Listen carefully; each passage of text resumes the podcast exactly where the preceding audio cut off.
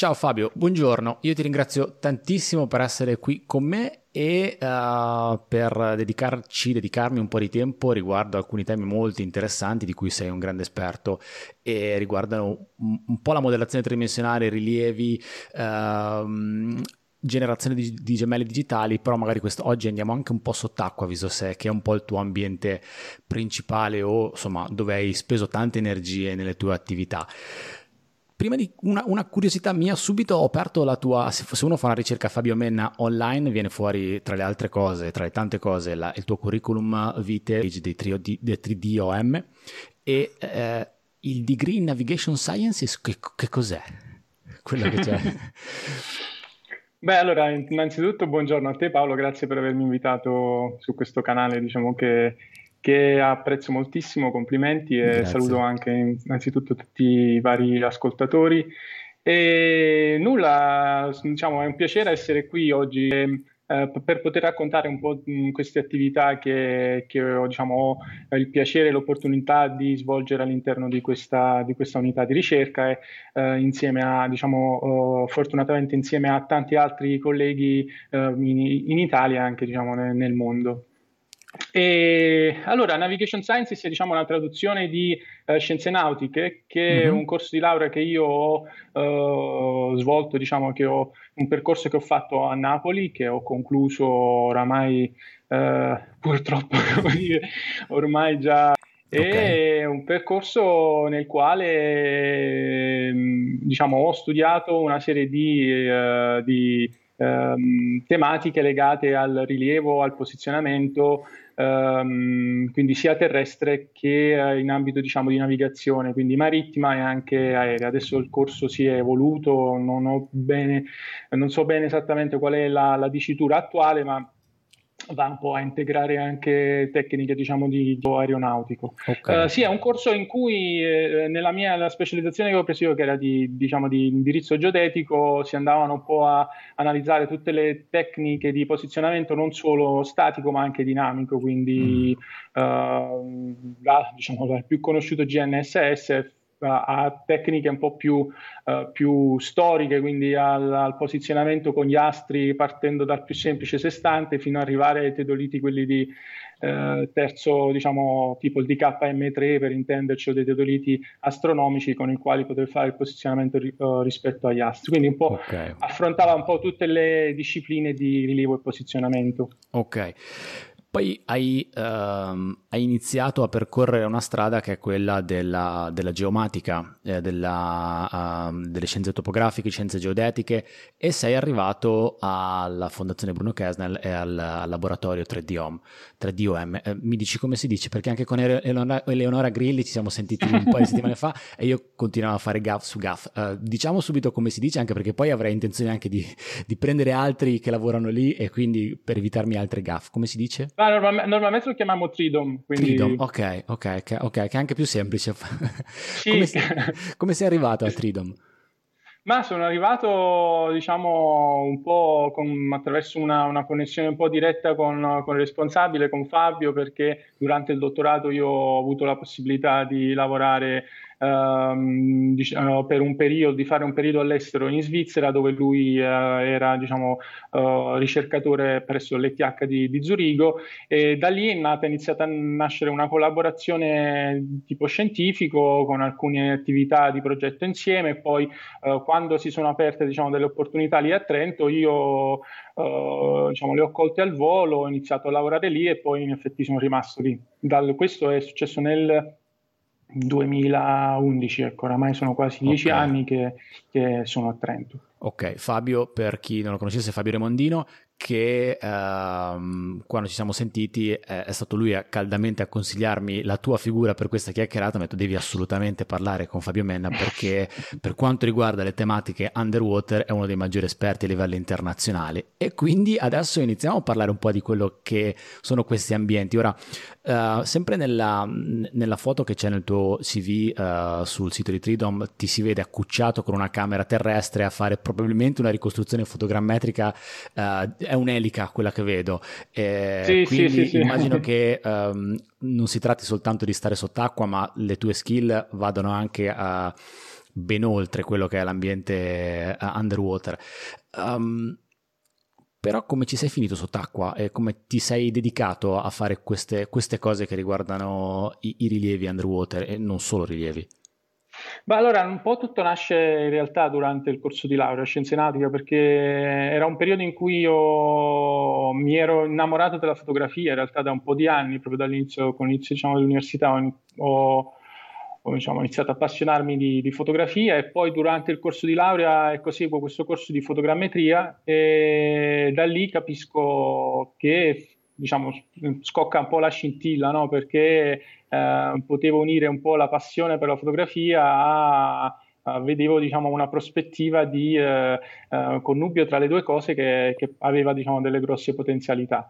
E più poi man mano che scoprivo diciamo, le applicazioni che c'erano in diciamo, applicazioni tecniche della, della, fotografia in ambito fotogrammetrico, uh, mi sono reso conto che effettivamente era una tecnica che aveva delle potenzialità incredibili. E da lì poi, sempre in ambito di, diciamo, del, del, del, dei contatti dell'Università di Napoli, diciamo, dei, con, i, con, i, colleghi e con alcuni progetti che c'erano um, al tempo diciamo, in atto, ci fu chiesto di uh, iniziare a fare delle attività di modellazione 3D di precisione in ambito di ingegneria navale.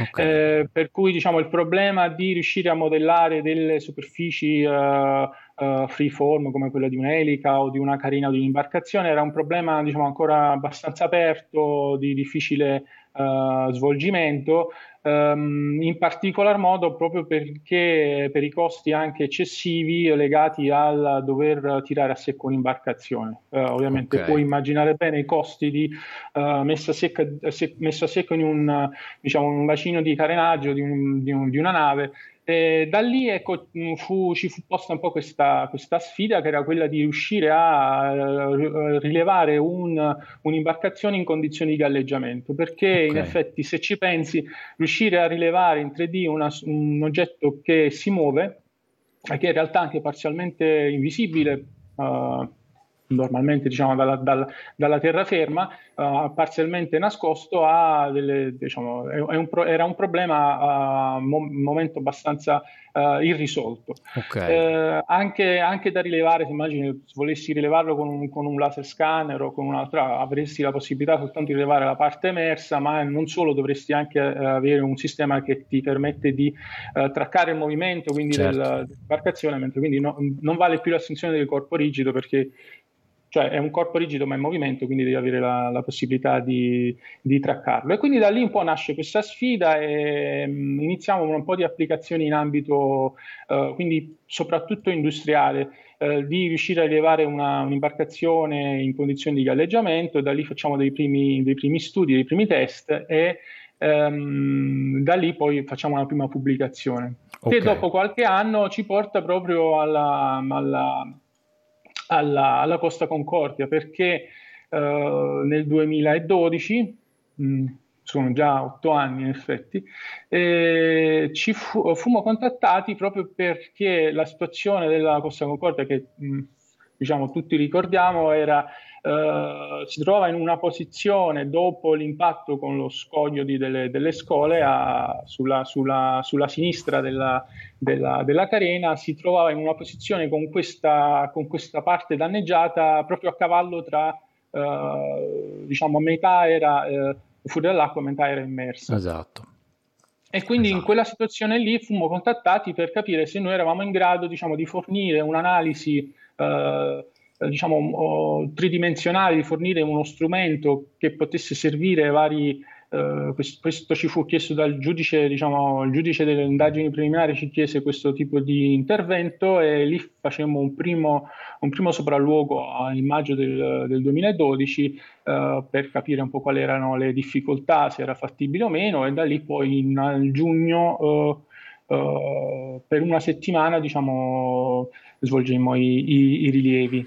Ecco, uh, stiamo un attimo sulla parte pratica operativa dei rilievi. Uh, possiamo stare sul caso della, della Costa Concordia che Credo che sia veramente abbastanza scolpito nella, ne, nelle menti un po' di, di, chi ci ascolta, quindi tutti quanti se la ricordano e se qualcuno non se la ricorda basta scrivere Costa Concordia su, su, Costa Concordia su Google e le immagini vengono fuori. Uh, come si sono svolti eh, i rilievi? Come si svolgono in questo caso i rilievi uh, di quello che avete fatto? Quindi utilizzate tecniche fotogrammetriche, la parte di misure topografiche, come funziona la cosa? Intanto io presuppongo che si debba andare sott'acqua, quindi tu vai sott'acqua, ci va qualcun altro, avete degli operatori, eh, raccontami un po' le fasi operative del, um, di questi rilievi. Allora, diciamo che un rilievo fotogrammetrico di suo è appunto un rilievo che, come tutti i rilievi fotogrammetrici, richiede una parte di pianificazione, quindi bisogna conoscere l'oggetto che si va a rilevare, le, le accuratezze che si vogliono raggiungere. Eh, poi dopo si, part, si, si, passano, diciamo, si passa all'analisi di tutti quelli che sono i vincoli, constraint uh, logistici, diciamo, raggiungimento del luogo, uh, che tipo di strumentazione si può utilizzare per, per, dei, per raccogliere dei punti di controllo, che tipo di misure di, si, possono, si, possono, effettuare per verificare di aver raggiunto una determinata accuratezza, eccetera. Eh, questo è quello che si fa normalmente fuori dall'acqua, no? esatto. si utilizzano sempre dei metodi diciamo, di controllo del, del rilievo. In acqua molto spesso ciò non è possibile, purtroppo, perché non esiste un sistema diciamo, di posizionamento come Uh, non possiamo utilizzare GPS in, so, in cinematico, in statico, uh, in acqua, perché ovviamente l'acqua assorbe quasi istantaneamente le, le, onde elettromagnetiche, non possiamo utilizzare gli strumenti topografici classici come una, una stazione totale, un teodolite o altro.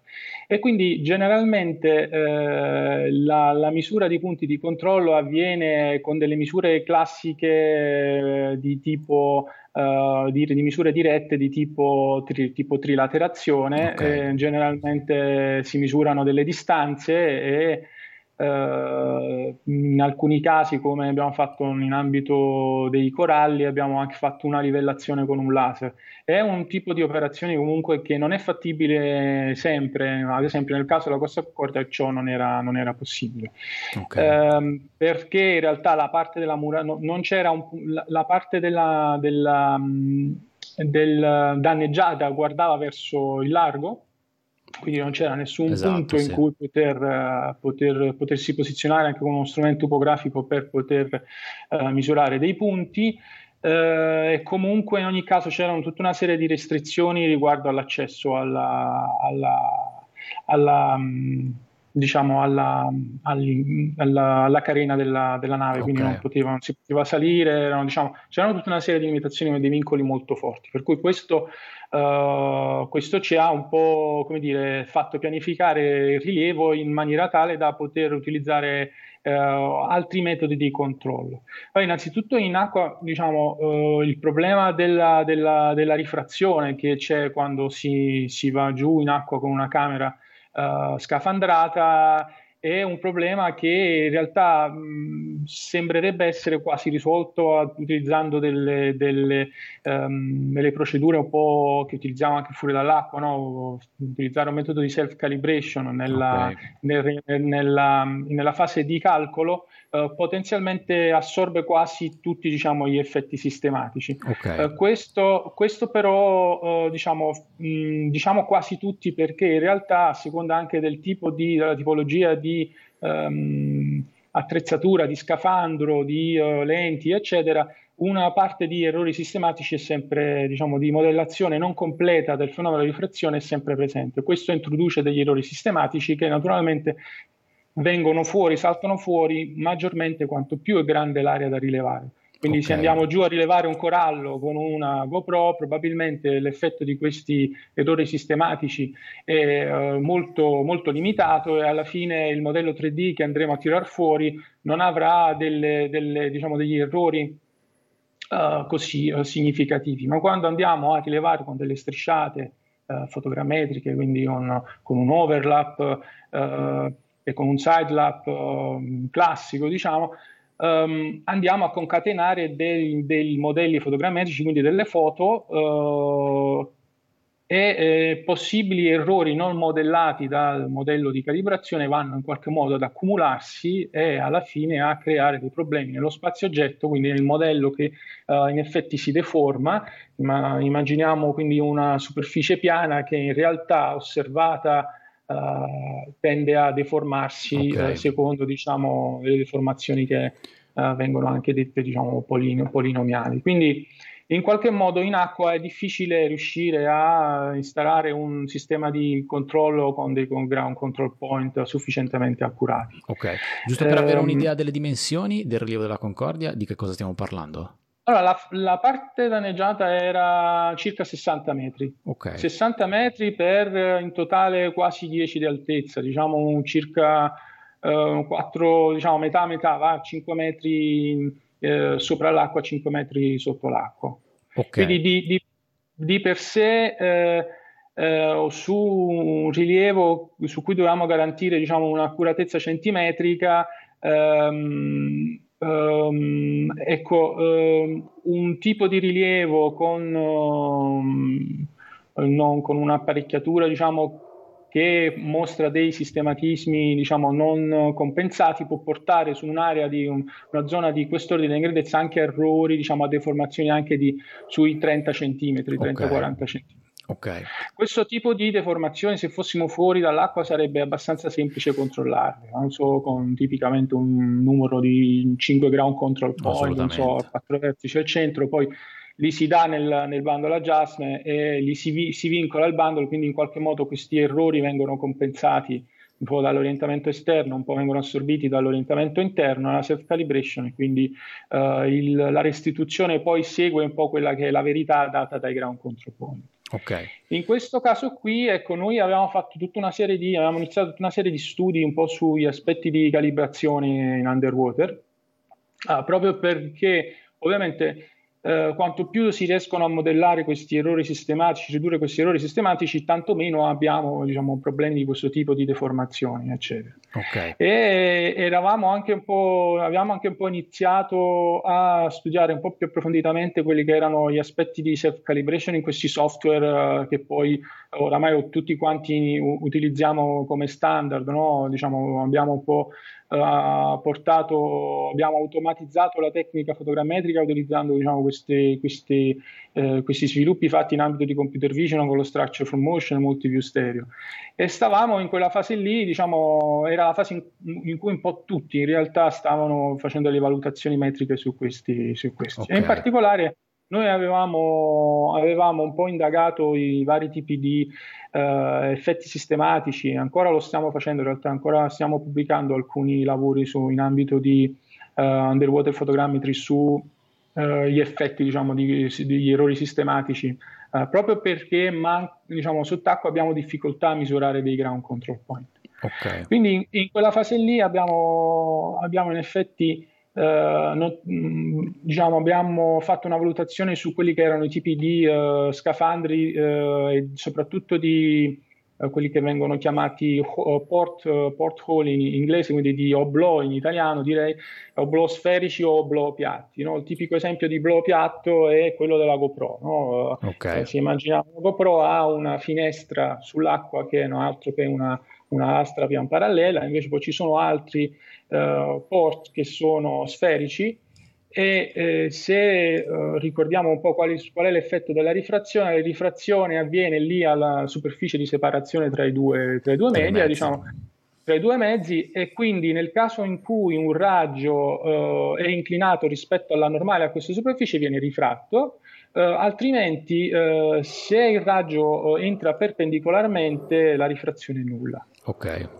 Quindi nel caso di uno, un dome sferico, um, questo dome sferico non è altro che una calotta sferica al cui centro viene posizionato l'obiettivo, la pupilla d'ingresso dell'obiettivo, quindi con un dome sferico ben centrato la rifrazione è praticamente eliminata perché tutti i raggi ottici che entrano nella pupilla d'ingresso della, dell'ottica sono anche stessi raggi di questa sfera e quindi non subiscono rifrazione. Okay.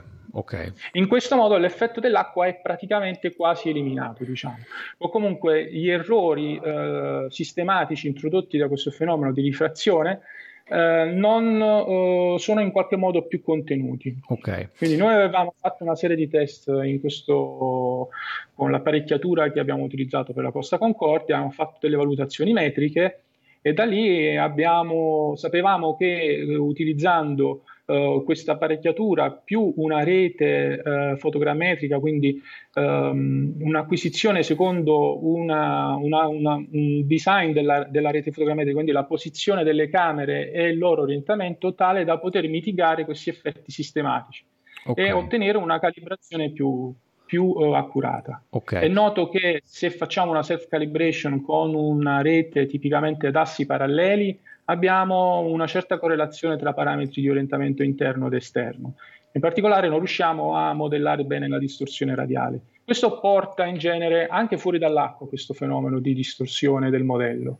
Mentre invece se aggiungiamo delle prese oblique all'interno della network, eh, come fu fatto nella Concordia, eh, abbiamo eh, un, un, decoupling diciamo, di questi parametri di correlazione, diciamo, di, queste, di queste correlazioni, stimiamo con molta maggiore precisione i parametri di orientamento interno. Okay. In più, se utilizziamo una simmetria nella geometria, errori, non, diciamo, errori sistematici non modellati vengono compensati dalla geometria stessa della rete. Okay. Un po' come quando in topografia facciamo le misure con il teodolite. Lettura avanti, in, lettura indietro. Esattamente. Ok. Mi viene in mente però un altro problema, Fabio, eh, quando si parla di uh, fotografia, in questo caso poi fotografia per una ricostruzione fotogrammetrica, eh, la luce. L'acqua è una, l'illuminazione quindi di quello che stai fotografando. L'acqua è un mezzo dove la luce passa, però non è che passi così tanto come in aria. E, no. Ehm, come vi siete comportati per affrontare l'aspetto dell'illuminazione? Uh, prese molto ravvicinate, boh, illuminatori artificiali, come l'avete gestita questa fase? Allora, ehm, allora, lì ci furono due, ci sono due aspetti eh, molto, diciamo, molto tricky in Underwater, no? Un po'...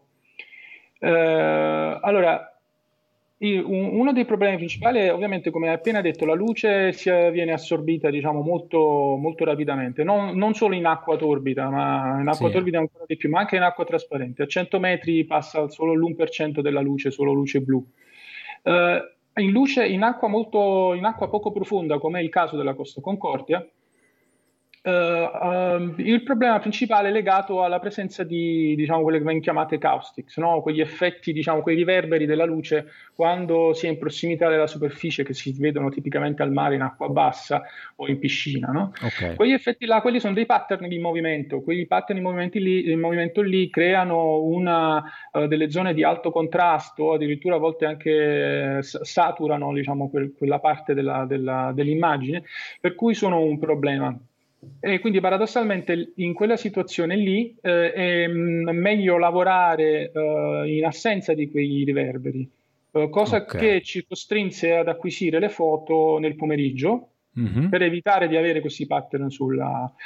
Eh, ovviamente con molta meno luce c'è bisogno di, eh, in acqua c'è bisogno di utilizzare degli illuminatori, e nel nostro caso erano dei, dei flash, quindi dei flash okay. subacquei, e eh, tipicamente uno dei problemi eh, è eh, dovuto anche alla presenza di particelle in sospensione che eh, diciamo, si, diciamo, danno luogo al fenomeno di backscatter, quindi eh, le luci devono essere posizionate opportunamente, in genere si cerca di allontanarle dalla, in maniera simmetrica dalla, dalla, dall'asse. Dalla, dall'asse ottico della camera. In maniera simmetrica si cerca di orientare i coni in modo tale che eh, la parte di, uh, di uh, coni uh, tende a intersecarsi proprio sull'oggetto, okay. in modo tale che tutto lo spazio che è compreso tra l'oggetto e la camera, in cui vi possono essere le particelle in sospensione, non venga illuminato, anche perché quella parte lì a noi non interessa per i rilievi. Quindi... Ok, giusto per, per, spiegarlo a chi magari non è pratico, io tra l'altro ho un amico caro che si occupa di fotografia underwater,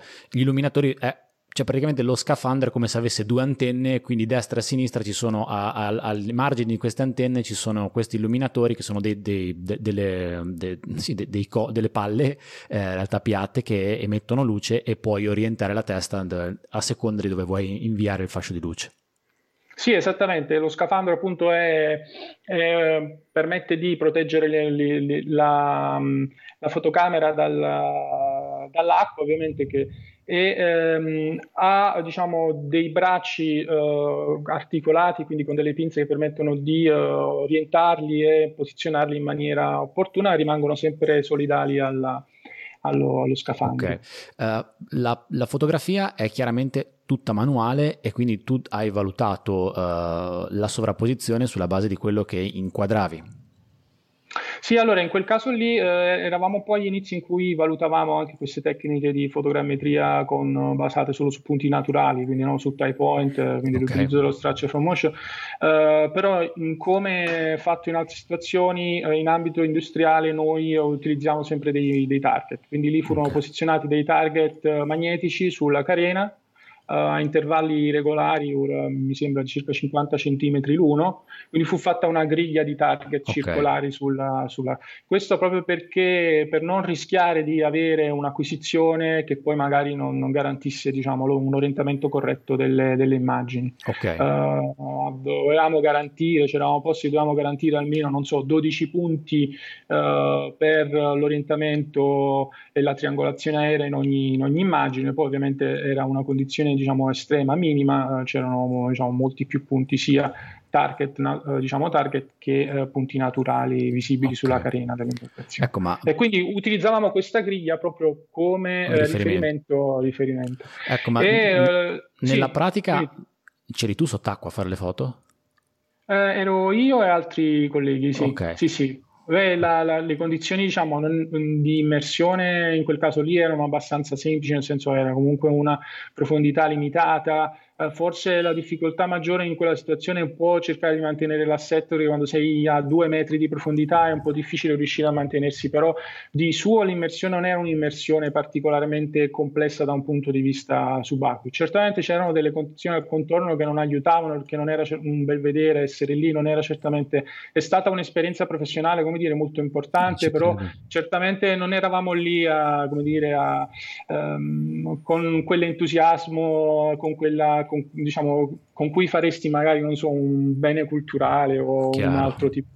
C'erano comunque, c'era ancora una, un'indagine in atto, c'erano, insomma, ricordavamo un po' le varie le persone che purtroppo sono, sono mancate in quell'incidente. E, e poi c'erano anche diciamo, le situazioni di, eh, non so, magari ecco, del, del, del, petrolio in galleggiamento, quindi insomma c'erano delle situazioni non, non, piacevoli, però di per sé l'immersione non era estremamente complicata. Ok, ma eh, mi hai parlato del fatto che um, l'area da rilevare fosse in parte emersa e in parte uh, sommersa.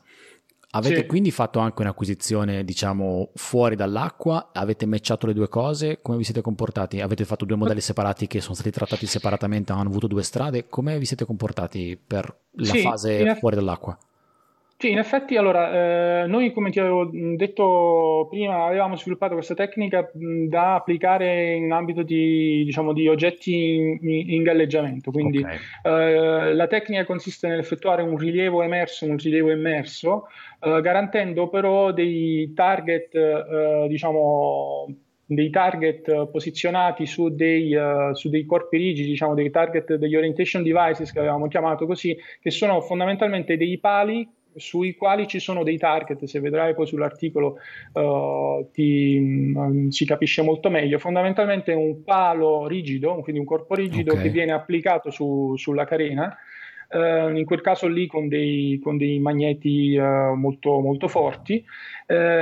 questo permetteva ad alcuni target di rimanere fuori dall'acqua e altri target di rimanere okay. in acqua. Questo era stato premisurato, quindi era un corpo rigido, misurando i target fuori dall'acqua e appli- applicando una rototraslazione a questo corpo rigido su quei target visibili dall'acqua si potevano conoscere le posizioni dei target immersi. Ok. Okay. Quindi questo faceva un po' come cerniera di collegamento okay. tra i due reti. Uh, ne avevamo posizionati, adesso non ricordo più se 5 o 6, Uh, avevamo fatto delle, delle, analisi, delle simulazioni per uh, fare questo tipo di uh, collegamento e dopodiché avevamo sviluppato un tipo di adjustment basato un po' su um, quello che una volta si chiamavano il, la triangolazione aerea modelli indipendenti. Fondamentalmente i vari modelli tutti sono liberi di mo- muoversi in, un, in una compensazione ai minimi quadrati al fine di trovare la posizione diciamo, più, diciamo, che minimizza un po' i residui sui okay, vari. Come quando fai la vari. compensazione di una poligonale alla fine per minimizzare gli scarti dei vertici.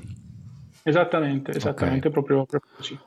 E quindi questo ci ha permesso di avere i due rilievi uh, emerso immerso e la posizione di tutti i, mm, diciamo, i, questi orientation devices um, insieme in un unico sistema di riferimento. Ok, chiarissimo. Lato software invece um, com'è andata la cosa? Um, una volta gestita tutta questa parte in preparazione del rilievo, uh, una volta andati in campo, fatto tutta l'acquisizione fotogrammetrica, Lato software avete dovuto sviluppare degli algoritmi, qualcosa in particolare? Quando ho parlato con Eleonora, lei mi parlava della classificazione della nuvola di punti, mi diceva che ha fatto tanta parte in Cloud Compare per cercare di classificare, per, per fare mm. una sorta di training dell'algoritmo e poi dopo però lei ha sviluppato, avete sviluppato un algoritmo customizzato per cercare di poi di applicare quella parte eh, in modo tale che lui imparasse quella parte e l'applicasse a tutta la nuvola di punti. Nel vostro caso avete utilizzato eh, prodotti commerciali uh, avete sviluppato dei codici, come l'avete gestita questa parte? Per quanto riguarda principalmente Beh. l'underwater, forse perché è quella un po' più di particolare, diciamo.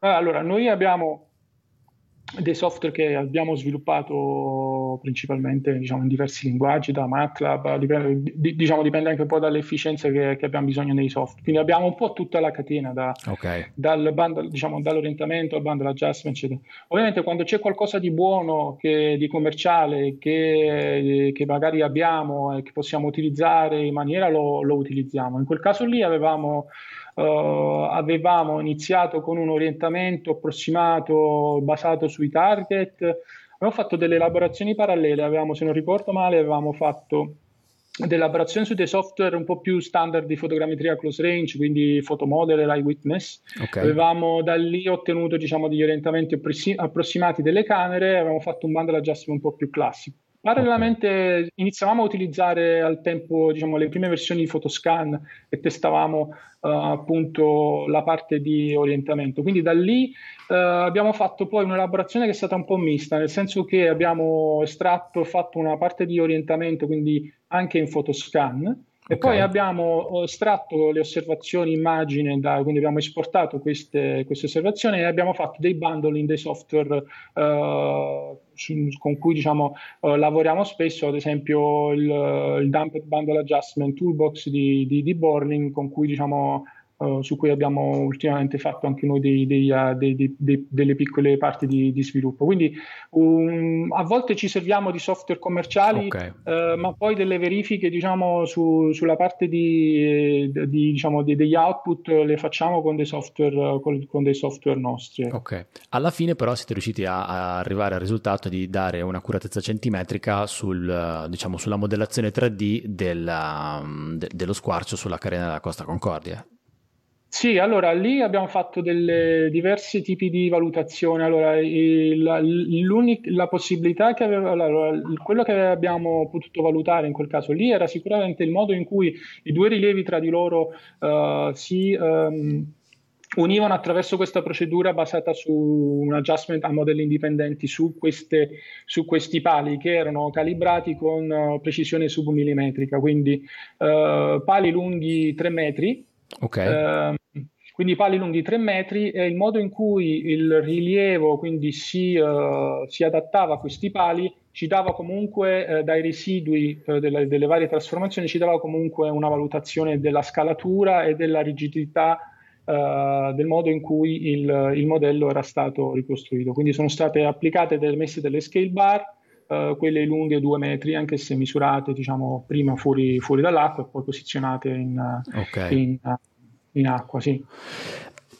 Uh, Fabio, senti, Uh, quanto è diverso lavorare invece con i coralli? Perché ora mh, mm, la, la, mh, mm, mi immagino una, la, la, carena, la chiglia di una, di una nave um, è una superficie uh, tutto sommato regolare, adesso il caso della Costa Concordia non era regolare, però se mi immagino una carriera di una nave la superficie regolare, hai problemi legati al fatto di essere una superficie regolare con tutto quello che si porta dietro la ricostruzione eh, senza elementi di alto contrasto notevoli, ma voi avete, mi hai detto appena che avete um, applicato una, un gran numero di target per, per, per che fun- funzionasse come un reticolo, un corallo è un qualcosa di un po' diverso perché è estremamente è una struttura Uh, mi, mi, vengono in mente le, le, dita di una mano aperta tesa verso l'alto. Uh, quanto è, quanto è, diversa la cosa, al di là della scala, chiaramente, che stiamo parlando di scale diverse, da un punto di vista dell'acquisizione fotografica, um, gli angoli di presa incidono perché ci sono delle parti nascoste che da una camera sicuramente non vengono viste. Come funziona la cosa, visto che ti sei occupato anche di questo? Beh, allora, questa è una domanda abbastanza, come dire, abbastanza, in realtà a cui non è facile dare una risposta okay. immediata, perché in realtà eh, quello che dici è giustissimo, nel senso che si tratta di una struttura di una complessità enorme, eh, per la quale eh, ovviamente eh, non è un problema, ehm, come dire, è un, pro- è un, problema di partenza un po' mal posto, nel senso che eh, riuscire, tutto ciò che non si vede non si può misurare no, in fotogrammetria, okay, quindi esatto. Eh, se noi, e soprattutto se lo vediamo con una geometria di presa molto, come dire, debole, nel senso due prese molto vicine, ovviamente l'angolo di intersezione è, è, è, molto stretto e quindi la ricostruzione non sarà molto, non ci aspettiamo una ricostruzione molto accurata. Eh, no, allora il, il, problema con i coralli è il seguente, è la, la, modellazione di un corallo completamente, diciamo, nella sua forma, con dei, uh, quindi il cosiddetto branch, no? quindi il ramo uh, con, uh, come detto una mano aperta, non è ancora, diciamo, non, non, è, non, è, fattibile in maniera sistematica perché okay. ci vorrebbe un tempo da dedicare a ogni corallo che non è... Ci sono dei colleghi uh, francesi che ehm, eh, con il caso specifico diciamo, della persona di, di Pierre Drake hanno sviluppato una tecnica in, nella quale piuttosto che misurare l'intera, l'intera superficie no, con una tecnica multiview stereo, quindi con nuvola di punti, eh, lavorano su un, un parametro, diciamo, sul modellare lo skeleton delle misure basate, le misure manuali su delle, stereo, su delle stereocoppie e loro vanno a modellare la lunghezza dei branch ma semplicemente con uno skeleton, con uno scheletro. E quindi poi traggono da queste misure una misura globale per ogni, per ogni corallo. Okay. Nel caso specifico di, delle nostre applicazioni di coralli, eh, considera che molti, molti biologi eh, hanno, per la, hanno, per anni lavorato con delle tecniche molto eh, funzionali per loro eh, standardizzate e utilizzate un po' in tutto il, diciamo, tutto il pianeta, eh, basate su delle misure a volte che per noi diciamo, sono, sono, come dire, a volte ci fanno sorridere, nel senso che eh, l'accrescimento dei coralli viene derivato da, ad esempio, la lunghezza di una catena stesa sul, lungo un transetto. Okay e, e quindi diciamo da, da, da questo tipo, dal, dal, rapporto tra la lunghezza diciamo lineare e la lunghezza svolta di questa catena, loro poi traggono delle misure di accrescimento e di rugosità. Quindi ehm, l'utilizzo della fotogrammetria sta rivoluzionando soprattutto in ambito diciamo, ecologico le misure Uh, sta aiutando tantissimo biologi, eccetera, è un po' ovunque diciamo, si vedono uh, diciamo, saltare fuori tantissime pubblicazioni in questo, in questo, settore.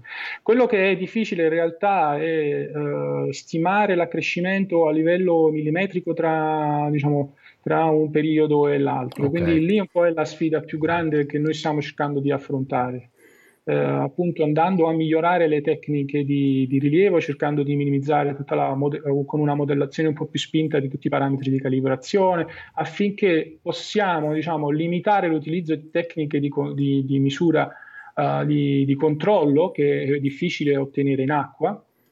Lo abbiamo fatto attraverso la trilateраzione e la livellazione laser, siamo riusciti a ottenere su dalla compensazione della rete topografica subacquea in questo caso, sott'acqua siamo riusciti a ottenere diciamo, su, un, su, una zona di 50 metri diciamo, delle, chiusure della, della, rete nell'ordine di pochi millimetri, okay. eh, sia in planimetria che in altimetria, quindi questo come dire, eh, ci permette di valutare le tecniche anche in assenza di, di ground control point. Okay. Eh, quindi utilizzare ground control point come verifica, eh, ma utilizzare anche la tecnica senza includere questi ground control point nel bundle e fare una verifica che la tecnica effettivamente stia, eh, si stia affinando in quella direzione lì. Ok, uh, ci sarebbero duemila cose che ti vorrei chiedere, però non voglio rubarti altro tempo. Ti chiedo soltanto l'ultima cosa, Fabio, eh, riguarda l'integrazione, se, se, c'è, se esiste, se la fate, se ve ne occupate, uh, con altri sistemi di rilievo nell'underwater, ad esempio mi vengono in mente i, gli, scanda- i sonar, gli ecoscandagli multi multibeam. Li impiegate, si impiegano, sono cose che si fanno usualmente, si intersecano queste tecniche oppure sono due strade separate?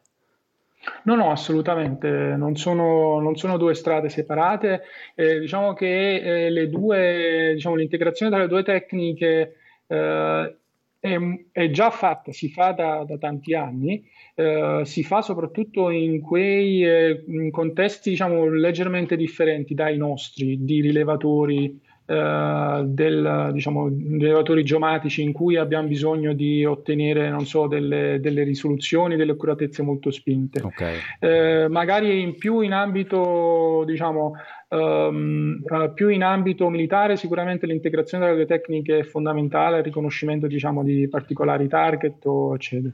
Ovviamente ci sono delle situazioni dove l'ottico non funziona e si può, non si può che usare l'acustico, cioè in acque molto torbide come quelle di canali in acque interne, laghi, eccetera, eh, non è possibile utilizzare tecniche ottiche. In quel caso lì uh, l'acustico, come, dice, come, come dire, è, una, una, è, è l'unica soluzione fattibile quindi si utilizzano scandagli multi-beam, ci sono dei colleghi che hanno fatto rilievo di canali in, uh, sempre in, in, in, Francia e hanno integrato le due, de- due, tecniche, in particolare fuori l'acqua per okay. la parte diciamo di, di, dell'emerso e acustico in, in, in la, sicuramente l'integrazione tra le due è fattibile c'è tanta integrazione adesso in realtà anche tra laser e fotogrammetria perché eh, come dire il laser di suo ha bisogno di un sistema di posizione diciamo di di posizionamento per poter, per poter funzionare in dinamico, no? come un sistema mobile mapping.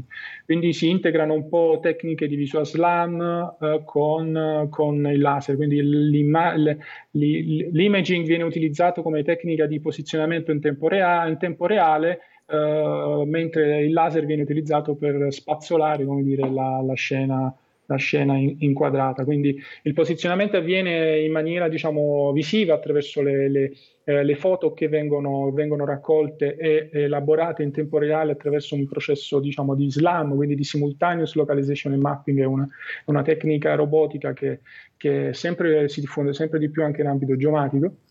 E poi invece magari c'è il laser, c'è il laser che in realtà continuamente campiona e quindi è, è possibile poi ricostruire le, le, traiettorie anche con integrazione con, con inerziale. Ok. Fabio, grazie mille, dato, è stato eh, veramente te, in, interessante, eh, veramente super interessante. I tuoi riferimenti online sono sempre quelli di Tridom, vuoi ricordarli? Sì. Uh, sei online, dici tu dove possiamo trovarti o dove possiamo trovare sì, il sulla pagina, sulla pagina di tridom.fbk.eu trovate insomma un po' tante informazioni legate al gruppo e altre attività ovviamente non solo subacquee che, che sono una parte del, dell'intero diciamo del, del di, di, tu, di tutte le attività che, che, svolge l'unità e lì trovate tutti i riferimenti, indirizzo email e poi eh, se non doveste ritrovarle contattate Paolo, insomma ci si, ci si, ci si trova un modo insomma, okay. per, per Le metto nelle note di questo episodio. Fabio, grazie mille. Uh, hai, grazie pro- te, hai progetti di andare sott'acqua a breve oppure no?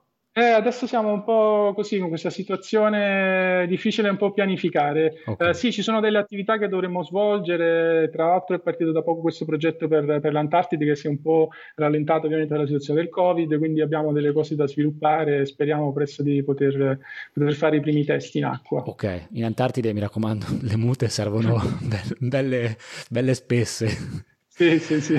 Ciao Fabio, grazie. Ciao Paolo, ciao. ciao.